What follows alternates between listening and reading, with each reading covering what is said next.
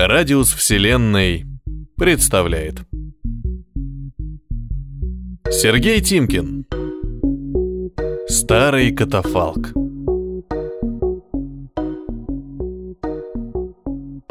Свет в гараже потух, а я стоял и смотрел уходящему вслед хозяину.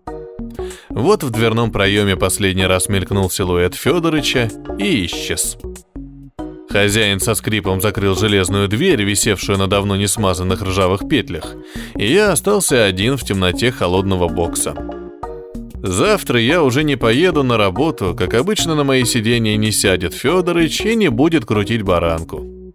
Меня продали. Я стоял и думал, как же так, почему, за что?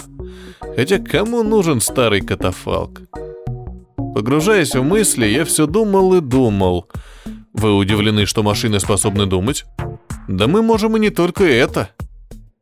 Чтобы отвлечься от грустных мыслей о предательстве хозяина, я включил магнитолу. Хорошо, что уходя, Федорович забыл флешку с нашими любимыми песнями. Фиг с ним, с аккумулятором. Сядет, ну и черт с ним, переживу. Да-да, я такой иногда по ночам.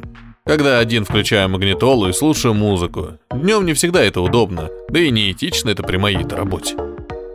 В салоне тихо пел Миша Круг, я дурачился, включая аварийную сигнализацию, моргал фарами, даже пару раз бибикнул. Короче, я делал все, чтобы моя Акума сдохла, да так, чтобы ее даже зарядить нельзя было, а только в утиль. Подурачился я минут двадцать и понял, что сначала надо бензин весь сожрать. Гулять-то гулять. На уже изрядно подсевшем аккумуляторе запустил двигатель, мне это удалось с третьего раза. Мой мотор заурчал, завел свою песню, и я же, добавив обороты ему, начал усиленно жрать бензин. А чтобы не было скучно, раскачал на полную музыку, включил все фары, повторители, свет в салоне, короче, все то, что хоть как-то светилось. Ну и напоследок врубил ионизатор воздуха в салоне. Это вообще приблуда незаменимая, поскольку запах мертвых людей въедался в мою кожу. Потом со мной ни одна маршрутка не хочет общаться. Представляете, ночь за стеной, в холодильнике лежат мои, хотя нет, уже не мои, пассажиры, а я тут отрываюсь так, как никогда в своей долгой шестилетней жизни. Время шло, я посасывал 95-й через трубочку, музыка грохотала, фары моргали, а мысли все лезли и лезли. Минуты бежали, и я медленно проваливался в пучину воспоминаний. Первый раз, когда я себя вообще осознал, было на заводе, точнее на конвейере при сборке таких, как я. Меня плавно тащил кран, а мне прикручивали колеса, зеркала, короче, наводили последние штрихи. Потом был автоцентр, где мне пришлось стоять очень долго, всех сородичей уже разобрали, а я все стоял. В один из весенних дней пришли какие-то люди, распахнули все двери и начали зачем-то откручивать сиденья. В моих мыслях было только одно. Какого фига вы, блин, делаете? Открутив все, эти варвары принялись сверлить новые отверстия в полу. Не, ну вы подумайте, в новой машине новые дыры. Закончив, они просто развернули сиденье вдоль бортов и принялись устанавливать туда какую-то штуковину посреди салона. Такой низенький, длинный выдвижной стол. Впоследствии я узнал, для чего он.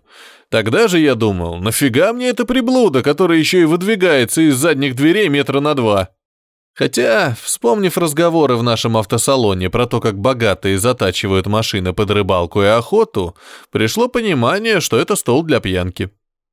Перспектива быть машиной для рыбалки и охоты мне совсем не улыбалась. Я же микроавтобус, а не танк.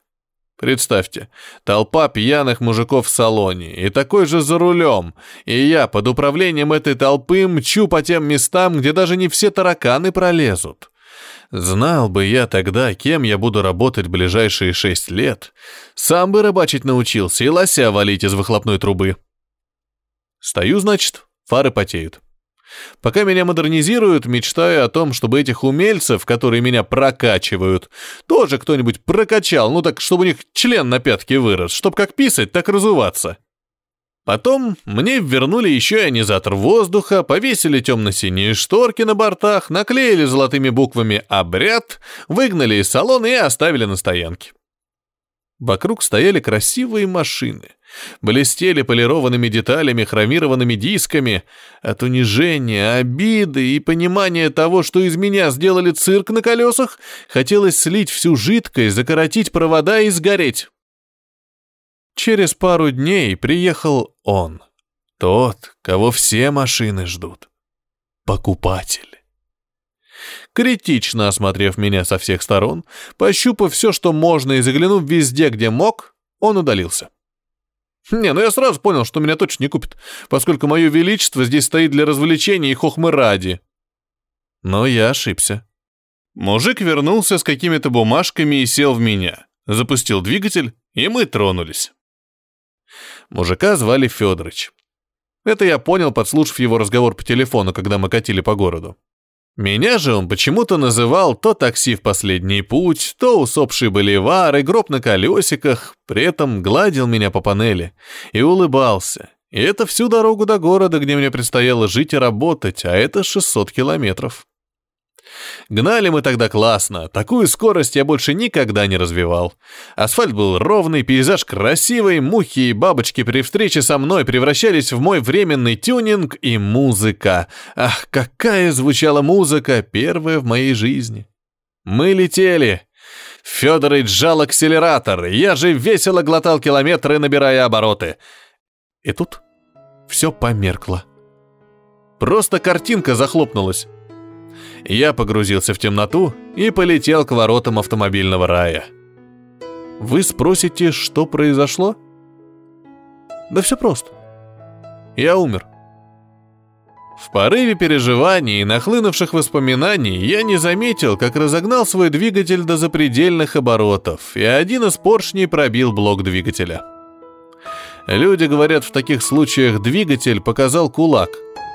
Масло хлынуло на пол, Туда, где уже, как оказалось, был антифриз. Проводка коротнула, и все. Меня не стало. Не стало старого катафалка.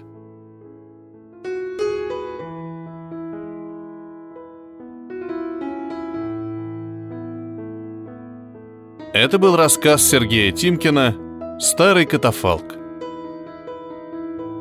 Для вас читал Петроник.